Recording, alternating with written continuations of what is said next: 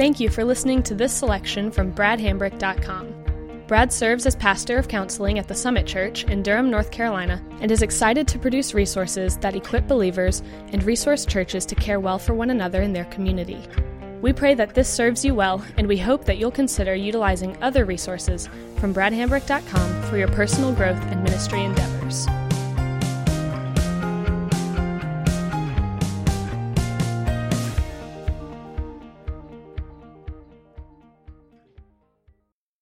Day communication. Again, we hit that notion of, um, you know, even if you're here as a, a newlywed or an engaged couple, and you begin to think, what are we going to talk about two decades from now? I mean, at that point, we're going to pretty much know everything that there is to know about this other person, right? And in one sense, it's yes. Uh, but that doesn't make day to day communication any less important. Because what I have found time and again is that those couples who have been married for a very long time and and they begin to say, We just don't feel like we know each other anymore. We don't feel like we're bonded or close or connected. And they can complete one another's sentences. They know every story before it starts. I can name that story in two words. I mean, they can they just they can nail it. And it's it's something has gone on in that day-to-day communication. So if you'll allow me to picture day-to-day communication this way, it's kind of like the water in a fish tank. Nobody ever notices the water in a fish tank. Nobody ever goes, that fish tank has great water. But water is really important. It's what allows the fish to swim and be alive. It's what allows the plants to move. It's what reflects the light with all the cool aquatic features that, that a fish tank has. But the only time that the water in a fish tank ever gets noticed is when it's gone bad. And somebody says, Yuck, dude, man, you need to clean the water in your fish tank because that's nasty. Um, it, and in some ways, that's what day to day communication in a marriage is like. It's one of those things that we don't tend to notice when it's good. But it's kind of that environment in which all the other good parts of marriage live and have their life.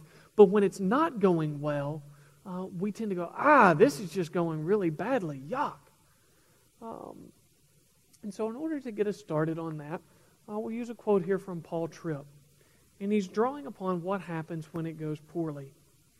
He says, Because they were not talking about these things uh, with one another, they began to develop individual thoughts about them. So the character and quality of friendship between a husband and wife always functions as an accurate measure of the health of their marriage. Now, when we get into this area of day to day communication, one of the things that, that often comes out in a seminar like this is you get some kind of mathematical ratio where we're supposed to say seven nice things for every one bad thing that we say. And if we let that go too far, uh, we go something like, That was the dumbest thing I have ever heard. I love you, I love you, I love you, I love you, I love you, I love you, I love you. I cannot imagine. I mean, only your mother would have done that. You look pretty, you look pretty, you look pretty. I mean, it, it, it just, it, somehow, if we just get the numbers right, it's all okay. Um, and, and we kind of know that's not right. and, and so, uh, I'm going to avoid giving us some ratio. But what I want us to get from this is that we need to make sure that the number of pleasant interactions that don't necessarily have to be compliments or affirmations, but they just need to be the kind of interactions that show interest in what's going on in each other world, need to be enough that when we have to have a difficult or unpleasant conversation, that we can do so without it feeling like the water in our marital fish tank just grew toxic. Because there's going to be days when the transmission goes out in the truck. And we got to have conversations about vehicles and budget and what we're going to cut and what we're going to do. And all of that is kind of those tense, not pleasant parts. And we need to be having enough conversations that that are nice, that are interested in one another, that when we talk about that, our marriage doesn't begin to feel like a business meeting. Uh, and what I want to do is help us to see how we can set that up. Uh, and one thing that I think is helpful is um, what in our house we call a State of the Union address. Uh, now, I told you, I grew up in a small town. Uh, part of growing up in a small town is we only had three television channels. Uh, and so when the president came on television, uh, he was on every station.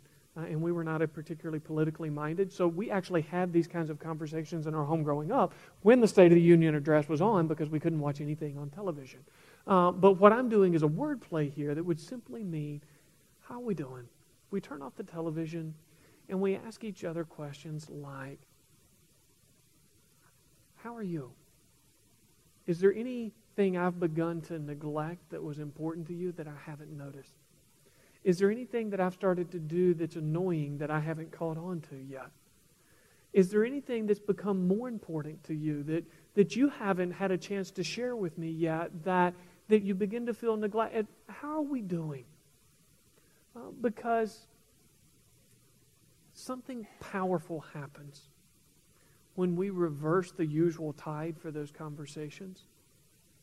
Because we're going to have those conversations in one of two ways uh, we're either going to invite those conversations or those conversations are going to blow up. And when we invite those conversations, it shows concern, it shows love, it shows interest, and we win points. When those conversations blow up because we just haven't asked those kinds of questions in a really long time, uh, then we're going to lose a lot of points. I'm not pro scorekeeping in marriage, but it's just kind of a metaphor that I think we all understand. Uh, and so if we would take one evening per month, and instead of watching a single sitcom, we had a State of the Union address where we just asked some basic questions like that. The overall quality of our marriage, I think, would enhance exponentially. Now, um, Bryan Chapell uh, and his wife draw upon a point of day to day communication that I think merits our attention. Um, Kathy says, I can't make fun of some I can't make fun of you in someone else's home and respect you in our home. Early in our marriage, and this is Bryan talking now, my wife and I agreed not to belittle one another in public, even in jest. Our agreement came after noticing how often in group settings our friends used ridicule, often disguised as teasing, to get an edge over the other. Remarks about appearance, reminders about past embarrassment, or drawing attention to a dumb comment are standard ways that couples use the shield of social conversation to jab at each other's faults and foibles. My wife and I actually enjoy teasing one another, but we do not kid in a way that is demeaning for the sake of a laugh from others. I just want to echo that. Uh, I want you as a couple to have a lot of fun and a great sense of humor. I feel like my wife and I laugh a lot and enjoy one another. We just have a rule. We don't do that at one another's expense in front of other people. Um, and let me offer it to you in this kind of principle that I think will help it make sense why that's important. Your baseline for honor in your sense of humor is where your baseline for dishonor begins in conflict. Let that sink in for a moment. I noticed this when I was counseling a couple, and they were a lot of fun to interact with. I mean, they would just kind of banter back and forth, and it was just this really kind of funny conversation. And I realized how quickly they went from funny to nasty because they would jab at one another and they were on the brink of dishonor in their humor, so that when they got to that point where they were upset, there wasn't any margin before they got to dishonor. They were flirting on the edge of it the entire time in the way that they were joking, so that when they got upset, there was no buffer between their normal communication and dishonor. And I think we serve our marriages well if in our humor we stay well away from that border of dishonor so that at those points when we uh, when we do get upset with one another and, and our conversation naturally drifts towards dishonor we got some room before we start really offending one another. One of my goals is that when my wife hears her name on my lips, she feels incredibly safe and she never feels any instinct to brace or withdraw. If she is ever part of a story, uh, and oftentimes we she'll come to an event like this and she'll hear me talking. She'll say, you know, you don't have to make me sound perfect every time uh, that you come up and you do one of those talks. And I'm trying to score some points, and I'm like, what else would I say? Um, but besides that, if there is anything that needs to be addressed, it doesn't need to be heard by you from me. And so, what that means in terms of me telling stories in a place like this, if anybody's ever going to be the goat, it's going to be me. If anybody overreacts to our son in the conga line, that story is going to be me. Because I want my wife to feel safe whenever her name is spoken by me in any setting. And I think that is an excellent commitment that I would commend to uh, you uh, within your marriages. Now, Winston Smith again. He says, Because of sin and shame, we often hide our thoughts and feelings from ourselves and from our spouse. He makes this quirky little statement that I think is very true. Honesty isn't just communication free from lies. When I have good conversations with my wife, it's not just that she learns things about me.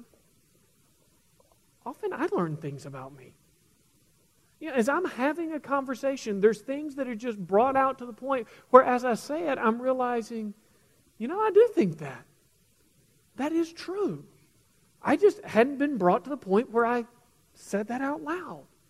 Uh, and so, day to day communication is not just something where I am downloading information so that my wife feels close to me and that kind of stuff. It is also a part of God showing me things about myself. Now, again, that excuse that couples give. What do we talk about? What I've tried to do in your notebook is to fully appendicate that excuse. Uh, appendicate is this strange superpower uh, that exists from superheroes in comic books read by nerds. And it means to eliminate an excuse with an excessive amount of information or supplement. Uh, and so, if you will look in your notebook, there are over 250 conversation topics arranged in 10 different areas so that you can never again say, We don't have anything to talk about. And those 250 conversation topics are in addition to all of the other conversations that are embedded throughout the Fuller Notebook in the other five seminars that exist in this notebook. So never again should any of us ever be able to say, we don't have anything to talk about. But what I want to do is I'm not going to go over all 250 conversation topics. I just want to give you an idea of the kinds of conversations that you would have in each of those areas and then give you some ideas on how you would use it. Some of the conversations are just daily review areas. Uh, those kinds of conversations where we catch up on what's going on in each other's life, not as a parent or a reporter or spectator or teacher, uh, but as a prayer partner, as an encourager, as a friend. You know, if I were going to summarize the questions in that section, it would be things like what's the highlight of your day? What's the low light of your day? What's God doing in your life? But then there's reflective conversations. And in here, part of what we're trying to get at is that one of the measures of closeness in a relationship is the kind of conversation that we're willing to engage in.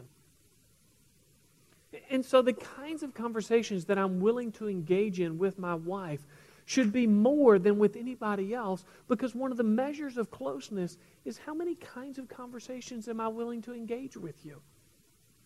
Uh, romantic conversations. Uh, here, I think there's a temptation that we fall into. Um, we think romantic conversations are just these nice little one liners we give or retelling certain events about our engagement or special trips that we went on. And we feel like we've done that. I mean, how many times can we do that? let me frame it for you this way. Think about whatever your favorite hobby or interest or sports team is. And think about the people that you have those conversations with. Do you tend to have the same conversation over and over again? Is there really that much different to say about the Dukies and the Tar Heels and the Wolfpack? Or do we tend to have the same conversation over and over again, and yet there's something about reliving it and retelling it that as we get into it with a sports team or an interest, that it just kind of it brings it to life and it's fun to rehearse again. Why would we treat the romantic aspect of our marriage any differently than that? Why do we think that somehow there is less life in rehearsing those good aspects of our marriage, those special memories, those compliments that we want to give? If we don't think of those as being less valuable when we're sharing the same story about our sports team, why would we think that about the romantic things in our marriage? Planning. Um, again, sometimes we hear that and it comes across as negative. But it's not laborious to prepare for the things that we enjoy. Uh, evaluative sometimes gets in the, the same boat. Um, but the fact that we evaluate something doesn't mean that we're disinterested in it.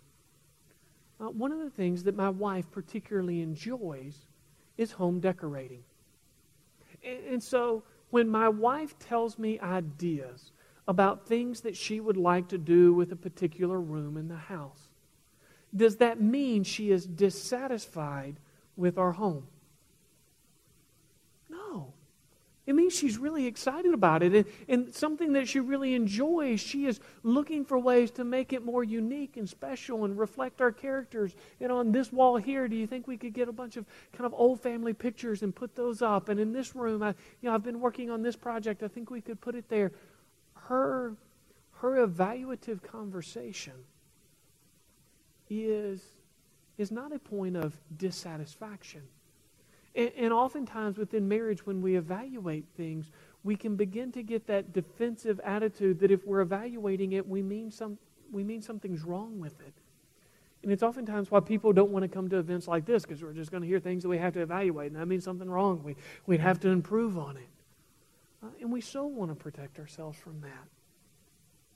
Uh, confessional conversations.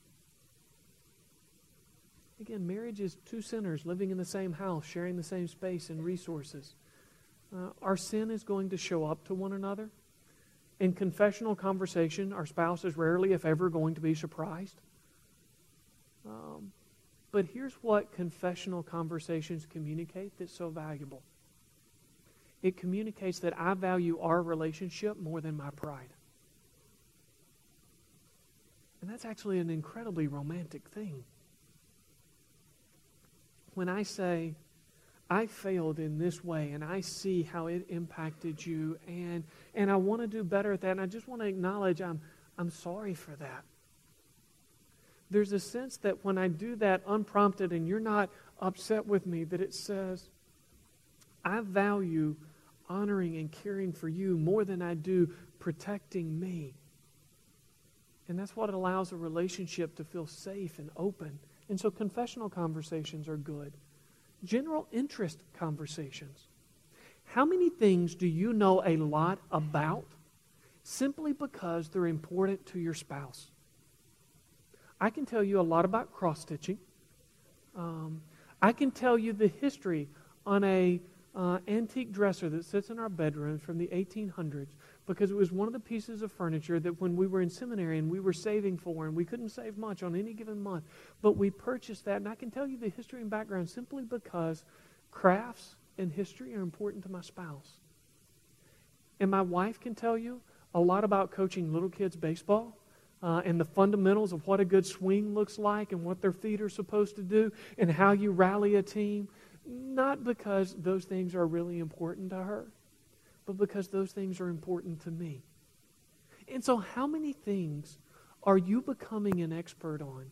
Not because they're important to you, but simply because they're important to your spouse and you enjoy their enjoyment of them. That's the kind of things we're getting at here. Uh, spiritual conversations. again, often this is one of those areas where the kinds of things that are natural spiritual aptitudes for one spouse are just different. Uh, for me, it's probably not a surprise when you look at the kind of materials. I am much more of a student. Uh, those, those spiritual disciplines that have to do with reading and studying, those are the ones that I'm stronger in.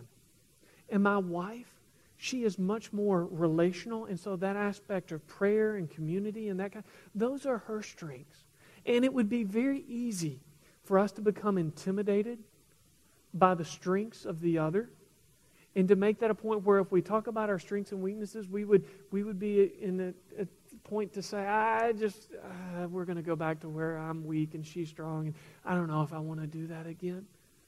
Uh, and we miss that kind of ironing, sharpening iron, uh, beginning to see the value in it and, and what it looks like that this other person who has different strengths in our household, they just bring to life in a way that I get to see that I wouldn't otherwise.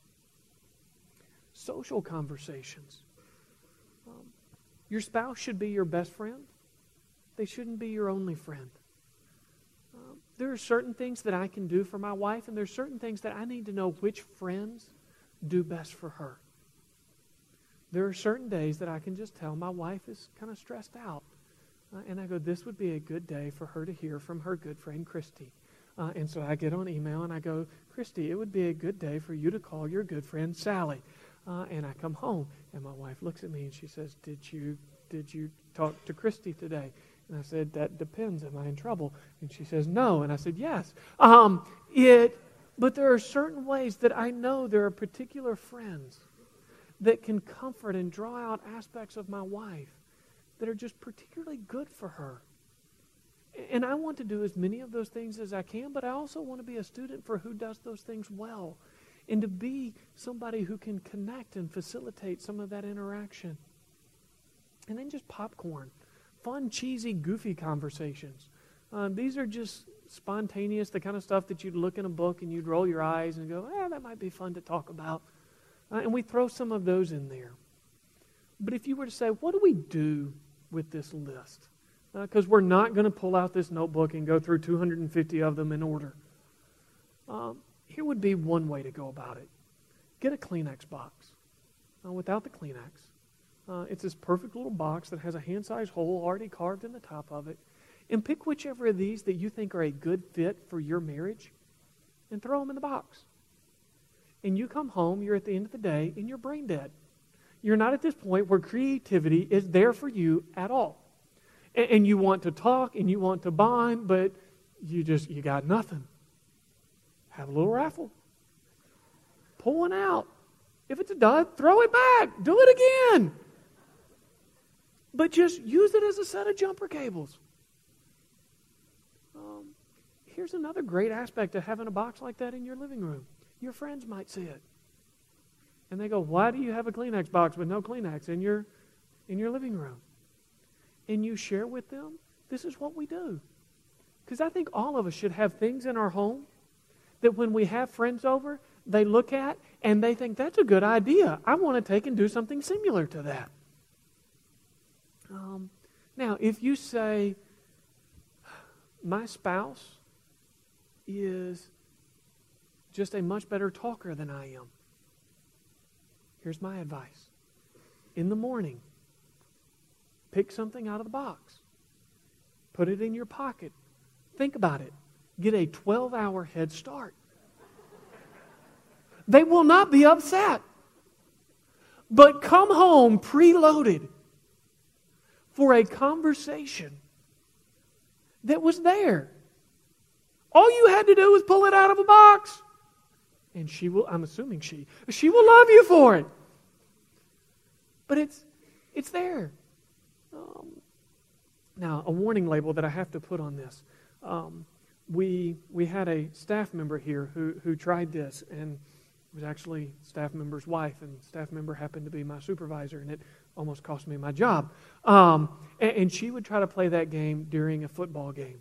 Uh, there are certain times uh, when this is, is not advisable.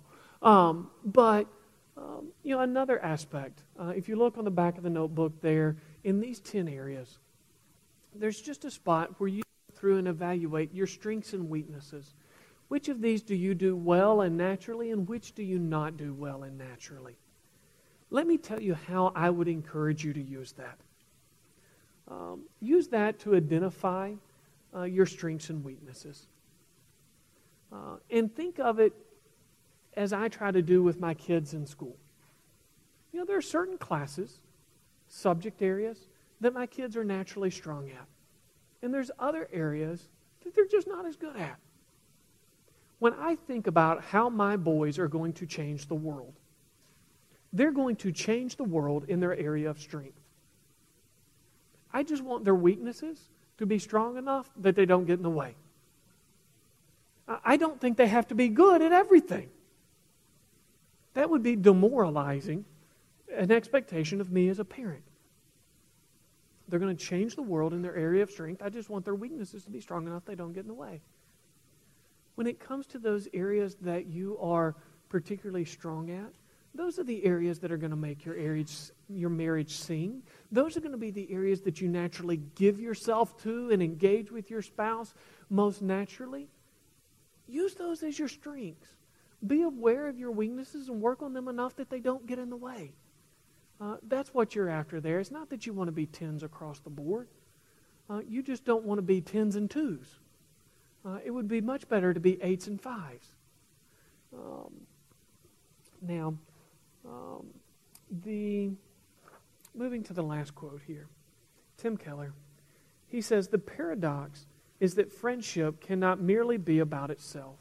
It must be about something else, something that both friends are committed to and passionate about besides one another. And, um, you know, with this, um, you know, we ask the question what is it that's going to keep a couple talking for a lifetime? That keeps them meaningfully engaged with one another? Is it a super elaborate appendix with 250 conversation topics and a magnificent Kleenex box? No. It's going to be two people who are invested in the same thing, and they've got enough tools to keep them on the same track. You know, there's a plumb line that we use all the time here uh, at Summit uh, that I don't think always gets its full marital implication. Discipleship happens in relationship. Uh, and that should happen most in the relationship that we spend the most time with. That the most of that interaction of living for something larger than ourselves, of knowing what's going on in each other's lives so we can encourage and spur one another on. What we've tried to do and what we've talked about with listening and then hearing day to day communication is just give us tools to do that. So, if I could give you kind of a closing picture of what I would want chapters 2 and 3 to allow, it would be the ability for the two of you to frequently enter each other's world. So, in terms of that metaphor, uh, asking good questions, that's knocking. It's knocking on the door. When I ask a question, I'm saying, Can I come in? What was the highlight of your day? What was the biggest challenge of your day? Can I come in? When I listen, me walking in. That's me becoming a part of your world. When I share, that's inviting you into my world.